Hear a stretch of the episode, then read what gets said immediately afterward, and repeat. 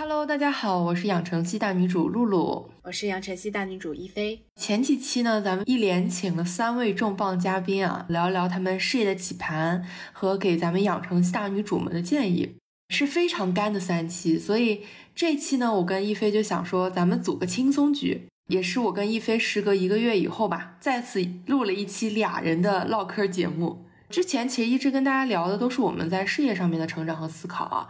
今天呢，想要来聊一聊我们的另一面，也就是与个人情感支持系统有关。说人话呢，就是今天咱唠感情，唠唠这两个 drama queen 是如何从恋爱脑成为事业脑的，以及我们是如何构建稳定有持续动力的感情关系。那一菲，你觉得在爱情里的你和事业里有什么不一样啊？这个可能是分阶段，不过的确就是随着你事业需要占据你的时间精力越来越多嘛，那你当然面对很多事情的时候，你需要变得更理性，因为你接触的人呐，合作方案也越来越多，所以其实也会让我在爱情里开始变得理性。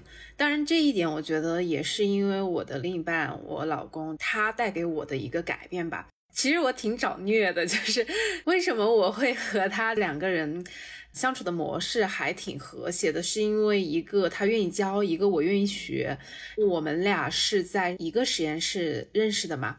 我刚一进实验室，他是师兄，他在读博，我是一个小硕士进去。当然，我们俩是同一年毕业的啦，所以在这个过程当中，我就经常需要问他，哎，这个实验怎么做啊？但是我这个人吧，又有点笨。可能跟我讲一遍两遍这种需要动手的手艺活儿，我就不是很协调，或者说就要练好几遍还听不懂。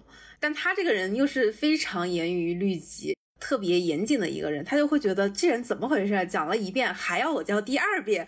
但是我的确觉得这种情况下我压力就很大嘛，每次和他一起做事情，我压力就好大，然后我就紧张，然后我每一个动作我都小心翼翼的做。那个眼神就瞟一眼，看他是什么样的反应。这种情况下的确有的时候我就做的不好，他就基本上就不讲话的那种，就可严肃了，你知道吧？我就觉得完了。但是当时我已经和他在一起嘛，你心里就有两个小人在对话，一个小人就说：“我这个的确没做好呀，他好严肃啊，怎么怎么办啊？我应该怎么补救啊？”但是我好像又不敢跟他讲话。另外一个小人就说。可他是我的男朋友哎，怎么会这样子都不哄哄我，怎么怎么样？这个时候我就开始冷静下来，因为我没有办法改变他呀，而且本来人家也没有错，我又想变得更加优秀，人家也肯教，那这种时候我就理性战胜了感性吧，我就觉得，哪怕那个时候我真的觉得压力有点大，然后我就一个人先处理完情绪，我再回来。就是我们俩是这样冷静的处理任何事情的，他开始不说话了，然后就开始自己处理自己的问题了。处理完了再过来找他，我就说我好了，然后我们就继续了，就是这样子的一个情况。你听我讲话的语气，你又会觉得我是一个比较大开大合的人嘛？稍微来说的话，叫什么？有钝感力。这可能也是很多我有比较多的男性朋友的原因，就是因为他会觉得我和一般的女生相比不那么麻烦，也没有在意那些细节的，大家会觉得和我在一起很舒服，你知道吧？我懂了，你是那种不容易上头的人，尤其是情绪上头，对吧？对，但是我高中的时候是恋爱脑，现在慢慢慢慢就没有这样了。我觉得你说的这个点我很有感触，就关于上头这事儿。我觉得我以前也是一个很上头的人，可能就是像你说的恋爱脑吧。但是我现在跟我男朋友相处的过程中，我觉得我已经很少有那种上头的感觉了。大不了就是大家都在气头上，或者说我突然在气头上，我转头干点别的事儿。过一会儿这个情绪下去了，好像也就觉得没啥了，对吧？就感觉以前的很多发脾气都是那种小题大做，有种这种感觉。对，就比如说，其实日常生活中，为什么我跟他在一起都快五年时间了，我们基本上没怎么吵过架，是因为我觉得吵架好浪费我的时间和精力哦。当然，如果是遇到过不去的坎的这种问题，肯定会聊嘛，肯定会要处理这件事情。但其实大部分人在生活中谈恋爱吵架，就是那些鸡毛蒜皮的事情，就比如说你怎么这个态度啊？哎呀，你怎么怎么能这样啊？其实是你自己把自己太当回事儿了。你就会觉得他没有以我为中心，可是为什么别人要以你为中心啊？本来我觉得两个人在一起是重组的一个家庭，或者是说本来都是后天组成的这样子的一个情感关系嘛。那你前半生你都是在和自己生活，你最了解自己的确没有错啊。你凭什么要求别人更了解你呢？其实最了解你自己的人就是你自己啊。所以你最低的门槛或者说最有效的方式就是你自己和自己处理这些问题。比如说，我会觉得他的态度不太好，那这种时候我就。自己去干其他的事情，我就不会在意这件事情了，因为可能当下他的状态是他工作一天很累，才导致这种现象的。你要看他平时是不是有足够照顾你，足够关心你。如果平时的确你方方面面都能感觉到他是对你很好的，是真心在对你付出的，那偶尔这种情况，我觉得你就不要太在意了。是的，我也是有这种感觉。我觉得很早很早以前啊，我在感情里我会有一种依赖这件事儿，我会把它看得很重。其实我是一个，我觉得我很需要别人去需要我的那种人。我觉得这个会给我带来一种个人的价值感。就在之前啊，所以当我的朋友，我觉得你是我最好的朋友，我觉得我对你足够好，但是你对我不够好的时候，我就会觉得天哪，怎么会这样？我说你这是背叛我了吗？我之前是这样的感觉，但是我现在可能也是因为经过很多事情嘛，长大了也越来越成熟了。不管是在友情还是在爱情里面，我都会觉得每一个人，你首先是一个独立的个体嘛，对不对？你是一个独立的个体之后，你有自己的喜怒哀乐，但是同时对方也是一个独立的个体。只有两个独立个体的结合，你们才能够有一段长久和稳定的关系。不能你把你自己身上缺失的部分，你想从别人的身上找补回来，凭什么？每一个人都是从不成熟到成熟嘛，就是我不成熟的时候，比如说从高中时期开始，那个时候的不成熟就是真的很不成熟。因为当时我的那个男朋友他是比较讨女生喜欢的那种，就是很会玩的那种，长得还可以，所以就他身边女性朋友特别多。当时我就非常不能够处理这种问题，我就会觉得。我应该限制他，通过我，比如说冷战或者各种各样的方式，让他更重视我，让他知道我很在意这件事情。当然，现在想起来觉得很无聊了，但是那个时候就是你不成熟嘛，对吧？所以以前的我特别喜欢冷战。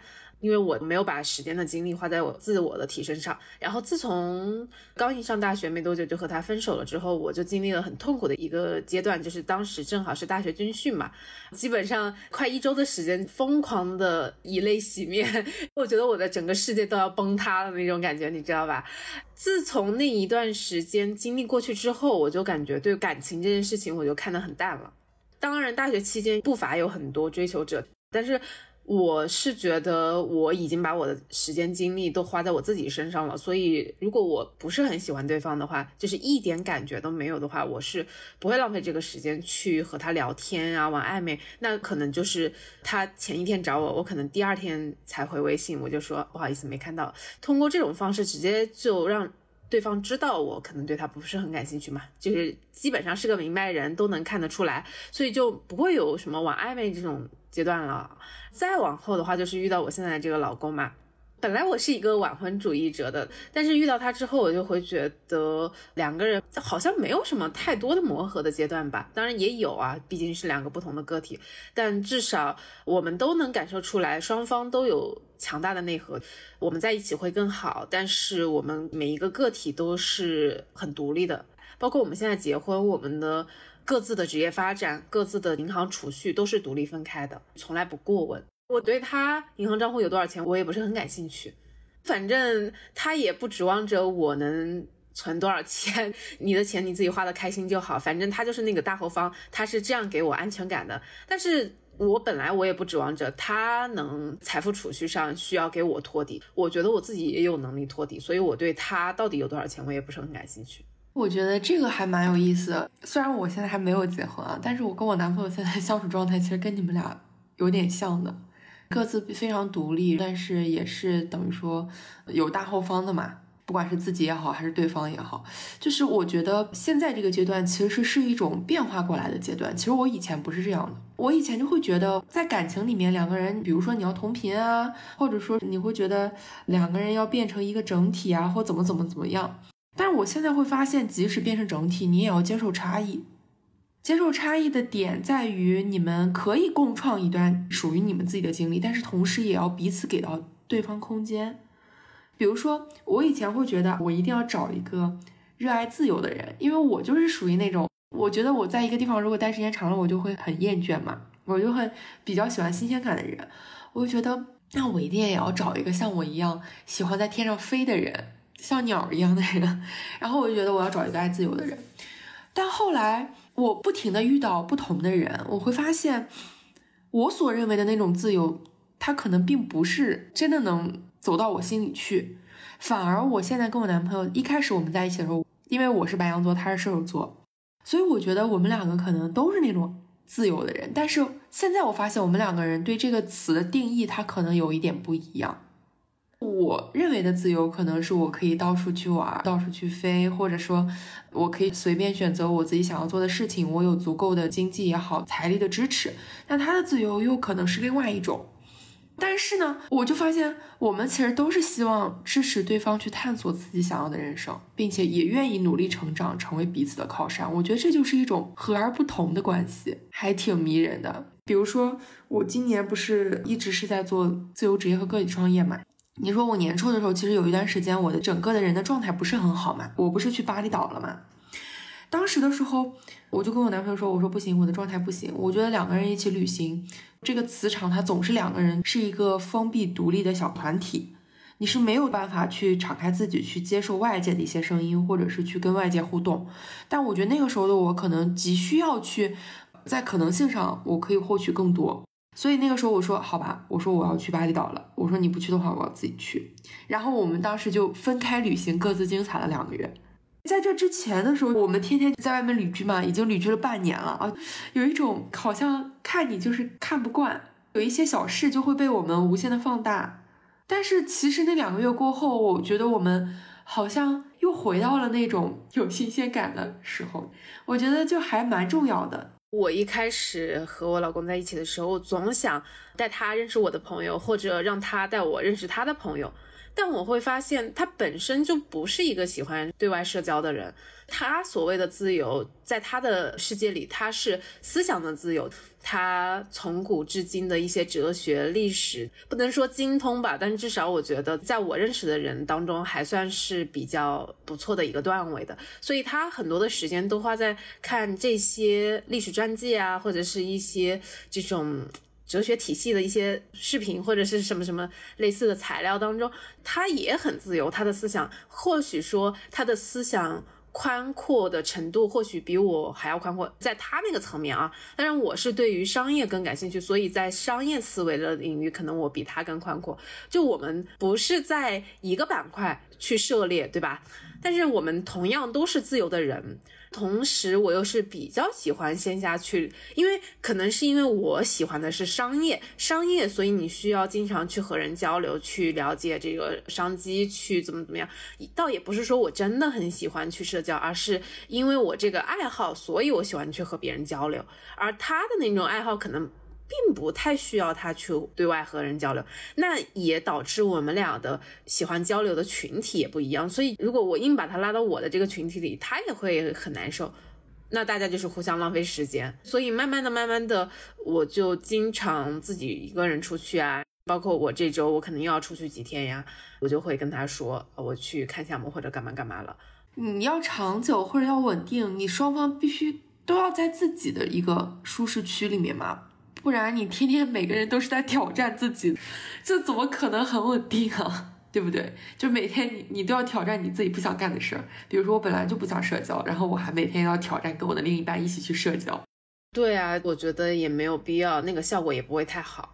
是的，是的。我突然想到了一个点，就是你比如说现在问很多人，你会喜欢什么样的人啊？你会想要跟什么样的人在一起啊？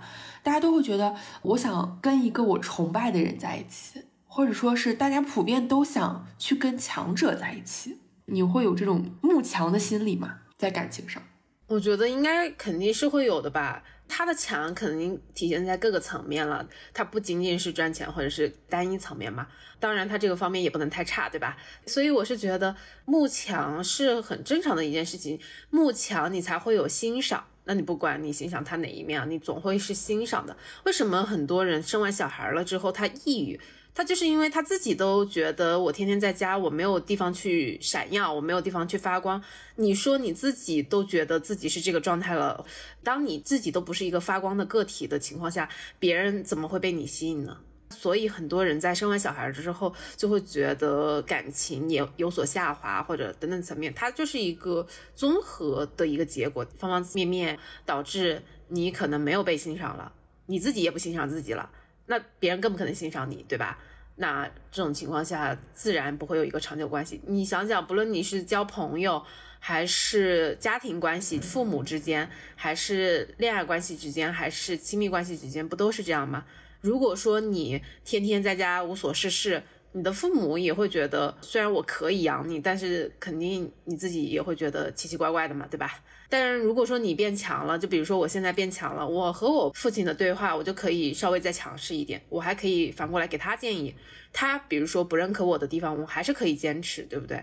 因为我不需要依赖他给我经济支持或者怎么情况下，我变强了之后，我才有话语权嘛。核心就是一个话语权的问题，有道理。其实我还接触到了很多女生啊，比如说他们会觉得我要找一个对我好的人。我也曾经有过这种想法，后来我发现好像不能这么想，因为如果你把对你好成为你在选择另一半时候的最大的一部分考量，其实是等于把主动权交在对方手里了。因为对你好这个点，它是一个可以迁移的，对吧？你看慕强，他慕的可能是因为对方身上有你所欣赏的一种品质，所以这个的话，它可能会更长久。另外这个点，其实我也突然想到，之前啊，我其实一直是一个还比慕强的人，可能是因为我也想成为一个强者。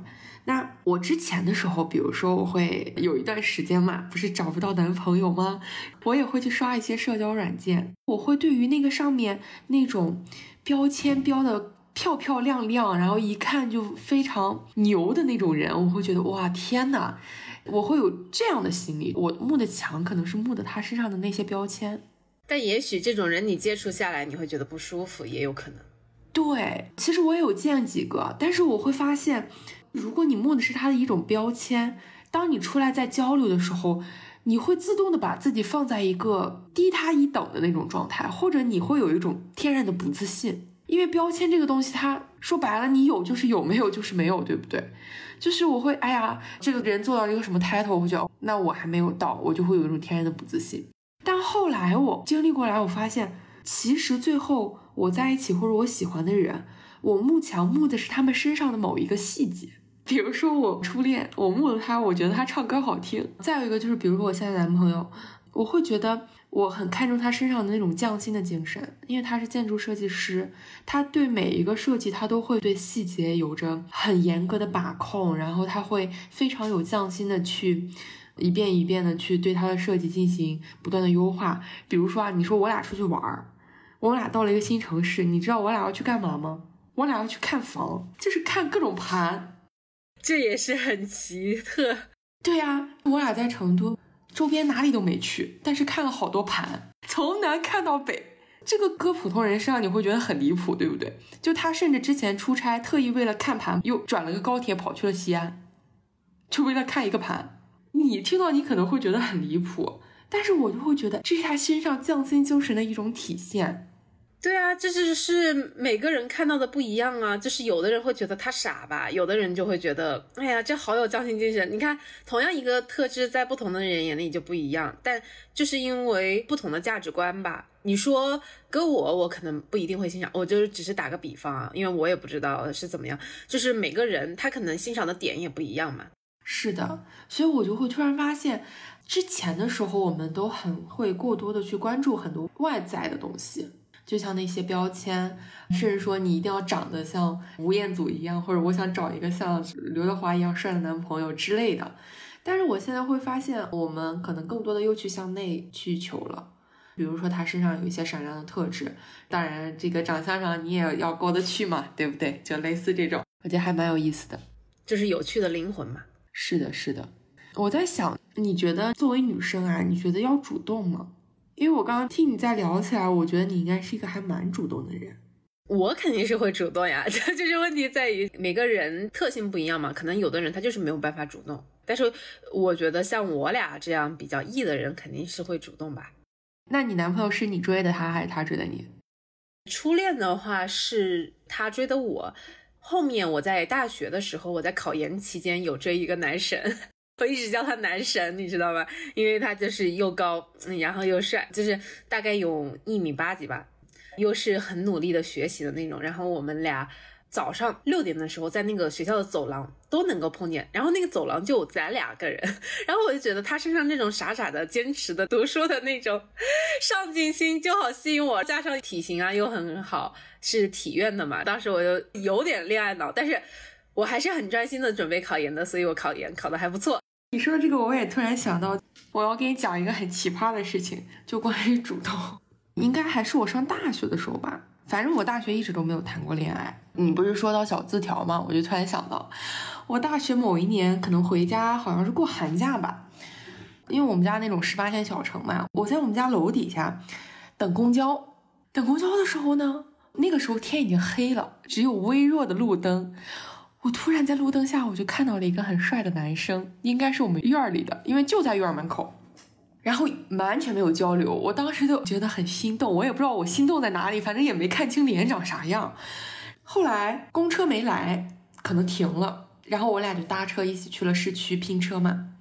我就开始上头，上头，我就当时想，当时我临下车的时候，我就有一个小心机，我就在想，那他付了钱，我说我加你微信，然后我把钱转给你嘛，对不对？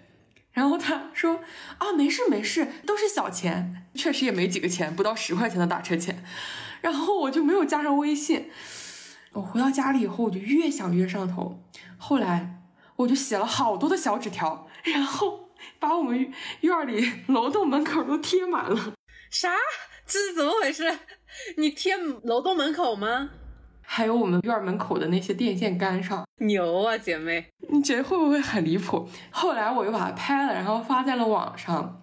然后你知道吗？关键我朋友帮我转发了。然后呢？就是那天晚上有几个人来加我，你知道吗？我就很激动。后来我发现都有吉林那边的网友加过来了，一听就很离谱吧。最后第二天的时候，他好像看到了，然后就加上我了。当然最后也没有然后了。加上你之后呢？我下头了呀！啊，你为啥又下头了？本来这件事就是一个突然上头的过程。第二天他加上我了，然后我当时在外面玩，我也没看到，晚上才看到。反正聊了两句，也没有很了解嘛，只是说当时的那种感觉。后来也没有深入的了解，就下头了，就也没有然后了，一直停留在我的朋友圈里。这又让我想到了我那个初恋，我们不是高中毕业分手了吗？基本上上大学一开头就分手了。其实。后面他大概两三年之后有过来加我 QQ，重新加回来。那个时候我其实还是有点上头的，但其实心里的那种感觉已经和以前不一样了。就是我在想说，还能再回到过去吗？那很显然之前已经很痛过了。你一看到他过来加你，其实你还是会把那种痛的那种感觉给拽回来。所以我觉得不应该再加了，所以他加了我好几次，我就就再也没加过。然后包括还通过微博给我留言，应该是当时看完《前任三》还是什么那个电影，他那天看完估计有感而发，半夜两点给我微博留了一个言，我也不知道怎么找到我微博的，好长一段话，反正最后就是说这段经历很美好，然后一直他大学这四年也没有放下。问题是他提的分手呀，就很奇怪。而且我还听说他分手之后还找我的朋友哭了好久，我就不能理解，你知道吗？然后就说祝你未来一切都很好。反正我就是觉得，哪怕当时我也的确心里没有放下，但我还是觉得这段感情应该让他过去，不应该再回去。天啊，我跟你说，你这个太坚定了。我觉得我就不是那种人。我第一个喜欢的男生也是这样啊，当时还在上学嘛。我说不行，我说我们要好好学习，然后我就说就这样吧。结果后来也还是感觉很后悔啊。最后当然也没有然后了，但是我就记得我高考前我就写了一封邮件嘛，应该是提前很久写的那封邮件，可能就在结束的时候吧。然后我写了一封邮件，定时发送。高考结束后的那天晚上。我就觉得这个之前真的做了很多自己感动自己的事情，就是很上头又自己感动自己的事儿。但我觉得现在想想，啥也没耽误。我真的觉得是挺美好的。如果没有这些奇奇怪怪的事情，你的青春都没有啥被记住的。我就觉得是的呀。就我觉得有的时候想一想，我觉得那个时候真的 好蠢啊，但是好天真也好可爱啊，就那种感觉。现在再回想这些事情，就觉得挺美好的。你看，咱都已经这么欢快的聊这件事情了，对吧？是的。而且当时我们在一起的时候，他还给我搭了一个贴吧，就是我会觉得那种被真心对待过的感觉真的很幸福。所以我一直都觉得我是值得被爱的，就是因为我觉得我在每段感情当中，虽然也就目前正式谈的也就两段，但是我觉得每一段都是有被真心对待的，所以我在这上面得到了很多爱，所以我会觉得。嗯，只是我自己不同的时期、不同的成熟度，导致可能很多时间有的有结果，有的没结果。但是整个过程，可能这一辈子都会记得。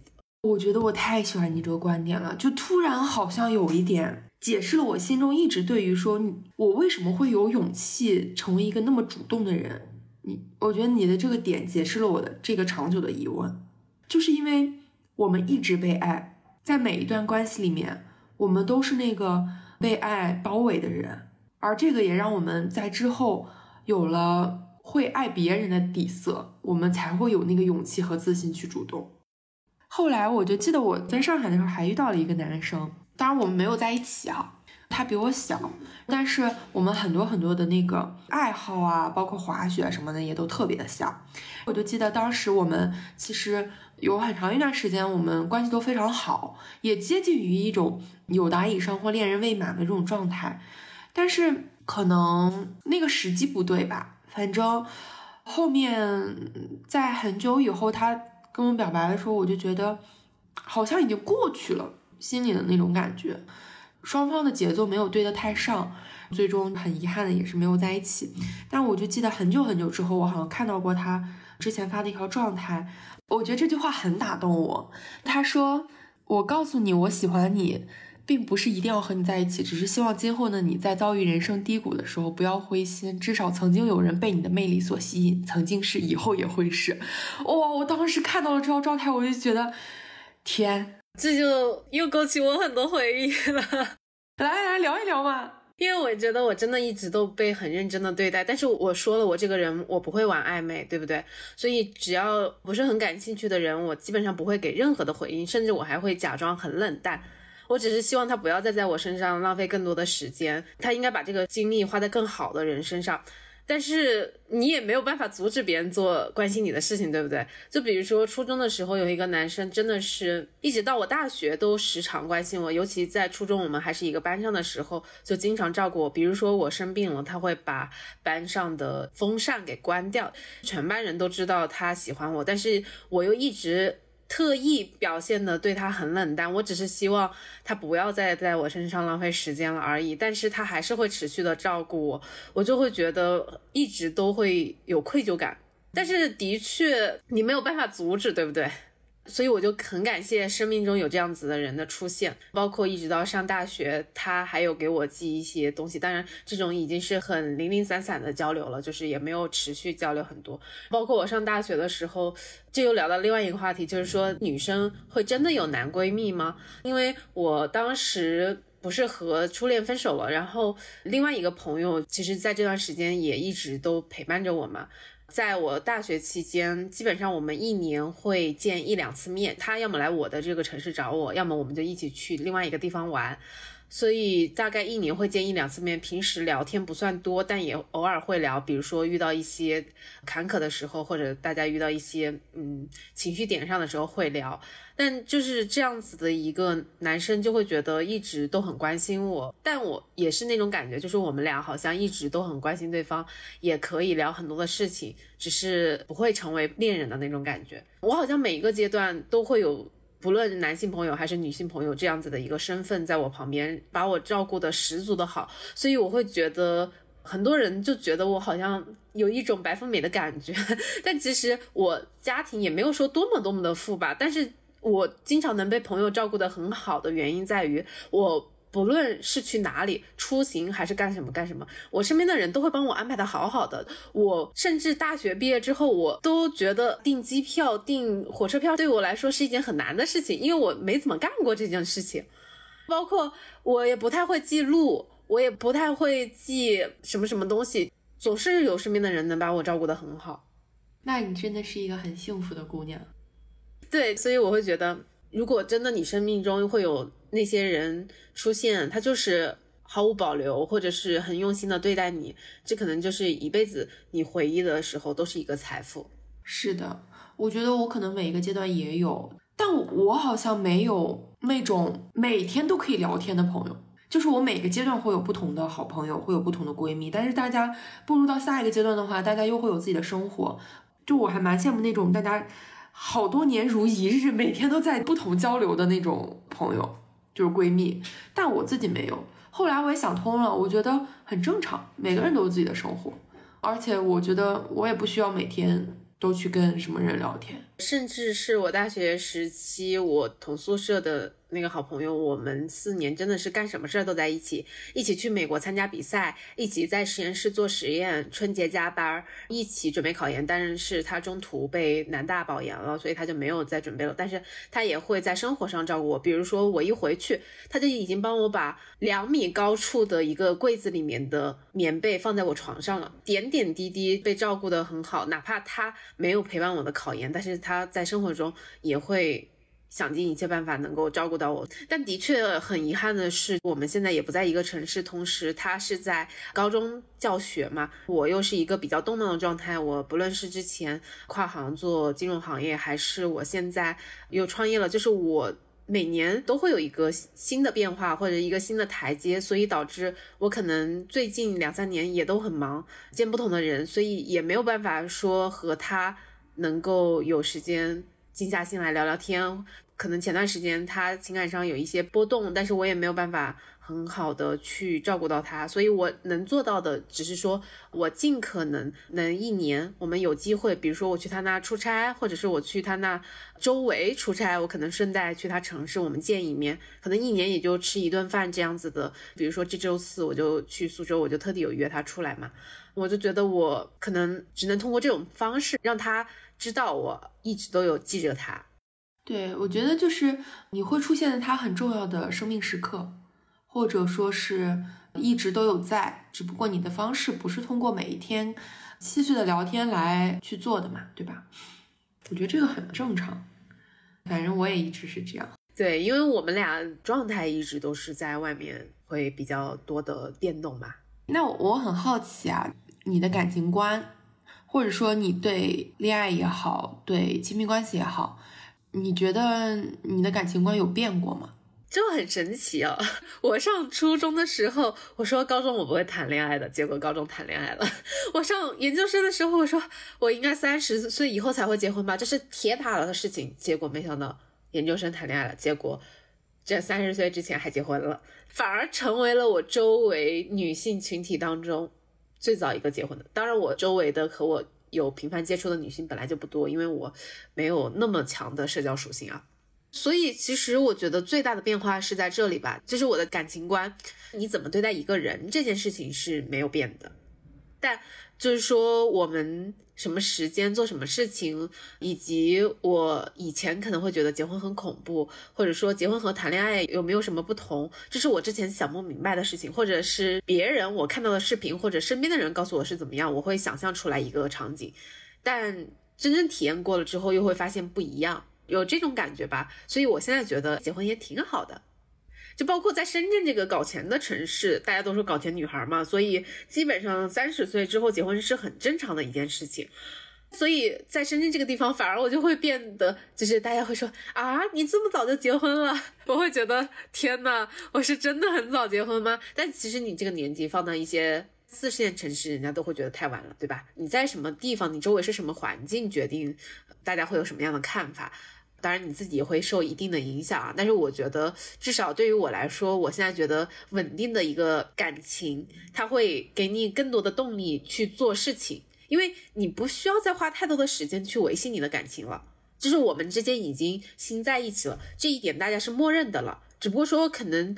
的确，我每天大家黏在一起的时间很少，但至少我们内心互相已经认定了，就是说，至少我们是往一辈子去走的。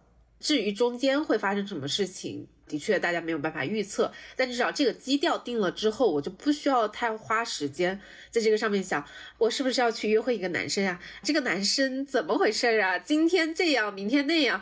其实我觉得这个也挺 花时间的。我觉得约会啊，什么，就是你只要在谈恋爱状态，大家是不是你都得花点时间，觉得要体现出来重视对方呢？但其实你在结婚了之后，在一个稳定的关系之间了之后，就很多事情你不用太过于用形式去表现，你就省了很多力了。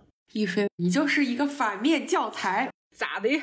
面对我爸妈还有我家人的催婚，我都说，我现在身边都是晚婚的人，都是三十多都不结婚的，你就是一个反面教材。那你可以跟你爸妈说，没有我这个朋友，因为我之前在上海嘛，大家确实可能因为生活节奏也比较快，或者说大家的社交圈其实并没有想象中那么宽，都比较窄，所以其实很多人大家都没有在很年轻的时候能够遇到自己最后真正对的人嘛，所以其实结婚这件事儿可能不是在大家非常优先级的考虑范围之内，所以就是有很多大家结婚时间比较晚的，你这个就是纯粹是一个特殊情况，对。其实我不是奔着结婚去的，只不过我们的感情水到渠成了，好像结不结婚这件事情影响也不大，好像结婚前和结婚后也没有太大的变化，就是是这种状态。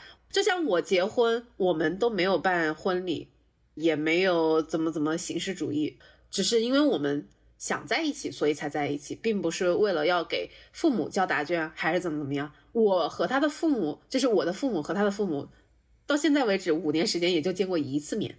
那我我很好奇，因为现在一谈到结婚，大家都会想到说，哎，我买个房啊，我要安定一下或怎么样，你们会有这方面的考虑吗？这个就是说看大家双方协调嘛。就比如说他觉得买房重要，我觉得买房不重要，那我们怎么取一个中间值，对不对？那好在现在是我俩都觉得买房不重要，所以你们其实都没有太往这方面想，然后你们的双方的财务啊这块都是完全分开的，就像你说的。包括生小孩这件事情，我是在结婚之前我就有跟他说，我说至少五年之后我才会考虑，你能接受吗？他说他可以接受啊，他现在也觉得自己不太能接受有一个小孩，就是因为他可能觉得要自己再更稳定一点之后，可能对小孩才是更负责任嘛，所以在这方面我们也达成一致了。包括为什么我们的父母互相现在也就只见过一次面，也没有说什么上面的提亲啊这些乱七八糟的事情，就是因为我们互相都认为我们俩在一起就是我们俩的事情，他不需要我去迎合他的家庭，迎合他的亲戚，说，哎，你们什么时候办婚礼啊？我就需要配合他去办婚礼，因为我本来自己觉得这件事情是很无聊的，他也觉得很无聊，所以这件事情他自己去解决他那边的事情就行了，我。只要给我一个答案，就是我不需要去做这件事情就可以了。他那边的事情他处理，我这边的事情我处理，很好。但是我觉得每个人的相处方式不一样，只不过正好我俩很搭，所以你可以理解为什么我会比较早的结婚，就是因为真的很搭。但是你看，我之前去香港读书的有段时间，我永居的朋友就会跟我说，在香港四十多岁在一起不结婚也很正常啊，就是男女朋友关系啊，或者也就是在一起不领证。但是大家可能会一起走下去那种状况，这种也很多。我很好奇，有没有那么一个瞬间会让你想结婚？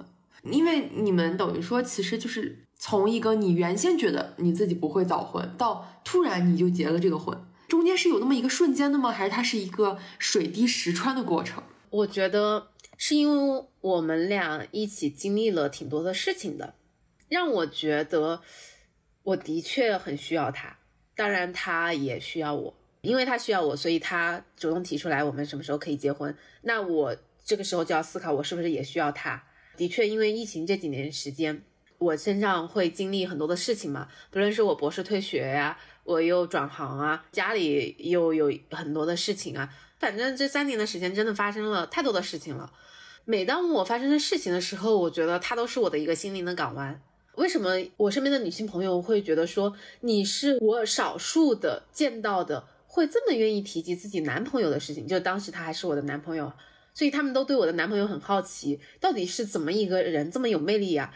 的确，他也在这件事情上给了我软着陆的空间，让我很好的处理了很多的事情，各个方面拿到了不错的结果。所以他是在我成功的路上也是很重要的一个环节。所以不论是感情还是事业，好像都绕不过他。我跟别人要提到我的一些经历的时候，其实是一个水滴石穿的过程，让你慢慢的、慢慢的意识到你们双方的相互需要。最终走到了这个时间节点，而不是说他某一刻给了你一个什么样的 surprise。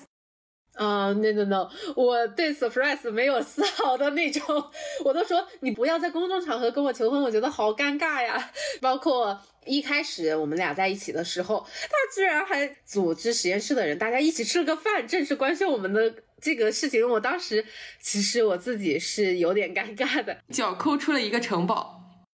对，但是在他认为，他可能觉得女生会喜欢仪式感啊，或者干嘛干嘛的。当然，我就是一个不一般的女生。刚在一起的时候，他会一个月送一束花呀，还会精心准备一些特殊的节假日，设计那些浪漫的场景啊。就是当然我会很开心啊，但是我觉得这件事情在我的心中啊，比如说他是一个一百分的人，在我这里可能那种事情最多加一分咯，不会决定性的影响我是不是喜欢他的，在我这没有太大的涟漪，你知道吧？我明白你的意思。虽然我是一个还蛮看重仪式感的人，但是我觉得现在在平淡的生活里面，这种仪式感好像也就还那样了。但是我会被他很多很多小的细节做的很细心的这些事情所打动。对，你就说到这种什么时候会打动我，就是当我遇到很棘手的事情，他第一时间赶过来，然后那种很着急的表情，立刻。帮我解决，就是包围着我的那种感觉，我会觉得哇，这种时间他真的是帅呆了。那种时候我就是无敌的心动。然后他跟你说：“一菲给你一个 surprise，我们结婚吧。”那倒没有，因为这件事情他肯定会提前大概问我有没有类似的意向嘛，对吧？其实我已经是推后了半年的时间，因为我需要自己去思考。在我一个生日的时候，我们去厦门鼓浪屿的时候，在一个民宿那边。在室内很平静的拿出了一个 婚戒，其实也没有太多什么摆花呀、摆那些东西没有。对，但是我反而觉得这种挺好。我比较期待的那种仪式，就是比如说可能只有两个人，或只有几个对你来说很重要的朋友啊，或怎么样，你们会在一个自然旷野里面，就是有那么一个小小的仪式，但是需要把它记录下来。比如说在雪山脚下，这就说到，其实他把钻戒。掏出来的那一瞬间，我其实很害怕，我都哭了，你知道吗？我哭不是因为我感动，是因为我害怕，因为我在想说，我真的要接受了吗？我真的要结婚了吗？哇，结婚之后我是不是就不是像一个小女孩一样被身边所有人爱的那种角色了呀？我是不是就要去有很多很多的东西需要去维护啊？我就害怕的是这个点。他就看着我，他就突然愣住了，他说。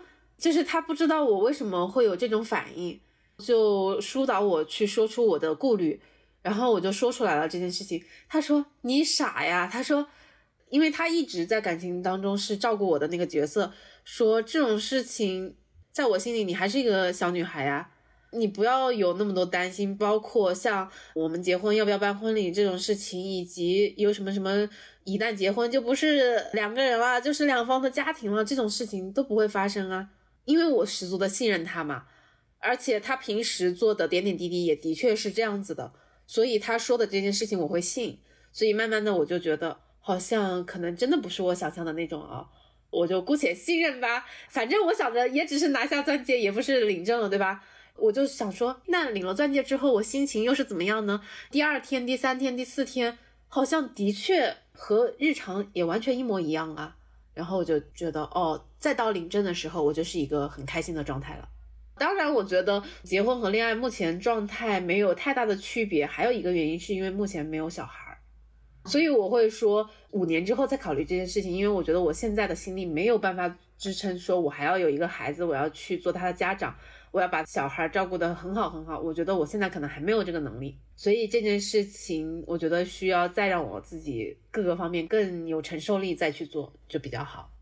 我觉得很精彩，在你的描述里面，我真的会感觉到一段好的关系是会滋养人的，会让你逐渐更自洽，然后成为更完整的自己，把原先你可能认为自己不需要或者是从没想过的这个自己的一部分，去把它填补成完整的了。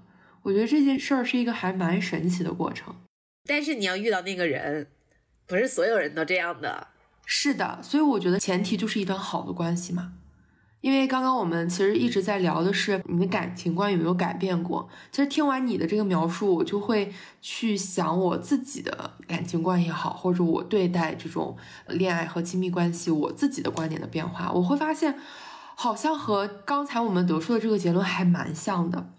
因为我发现，在很早以前，可能是在 N 年前吧，虽然我一直都是一个很主动的人，那我喜欢一个人，我的表达方式是我会无限的对你好。那这个好呢，是以我自己的方式，我不会去调研用户需求的。虽然我喜欢过好几个人，但是最终我的长久稳定的恋爱关系其实就那么几个嘛，就是很少。中间有很多没成的，我主动去喜欢或去追的那些人，他是没有成的。我就在想这个原因是什么。后来我发现，是因为我把我的关注点和焦点放在了外面，放在了他的身上。我会一直在去想，我要对你好，我以我的方式对你好，但我不知道你对这种好有没有感觉，或者说你接不接受，对不对？我其实做饭还可以，然后我就会比如说做一大桌菜，然后叫他叫朋友，然后一起来家里吃饭，或者等等这种事情。然后我会发现很多男生可能对此无感，就像我们一开始说的，对你好这件事儿，它是可以迁移的嘛？就我一下头了，这个对你好就不存在了，对不对？所以后来我发现。我逐渐的会把焦点放在自己身上。我觉得对于我来说，一段好的关系中，自我是一件非常重要的事儿。我是慢慢才意识到这件事儿的。所以到后面，我的主动方式就变成了可劲儿散发魅力，来吸引别人，或者说吸引我喜欢的人，然后靠近我。然后我就会问我说：“你是在哪一刻觉得你要跟我在一起的？”他说：“就是你每天。”徒步八九个小时以后都要累瘫了，你还倔强的自己拿一个帐篷去那儿搭好，然后怎么怎么样？他说，我就觉得我天啊，这个女生太牛了，因为她其实当时有室友的，我是当时是自己住一个帐篷，然后她每次去，她室友都已经把帐篷搭好了，然后他说啊，这女生太牛了。后来我就跟他说，我说其实我想跟你在一起的那一刻，就是我们一直在徒步，每个人都会背着自己的那个很重的徒步包，但他把我的包就背在了他的身上。除了第一天进山的时候，后面的每一天我身上都是没有负重的。你想每天背着那么重的一个包，然后要爬三四千米的海拔，然后就这种，就我觉得太牛了。然后后来我们就在一起了。然后经历这个事儿，我就会发现，真的你需要在一段关系中保持自我，至少这样你才会去收获到一个非常完整且自洽的这种亲密关系。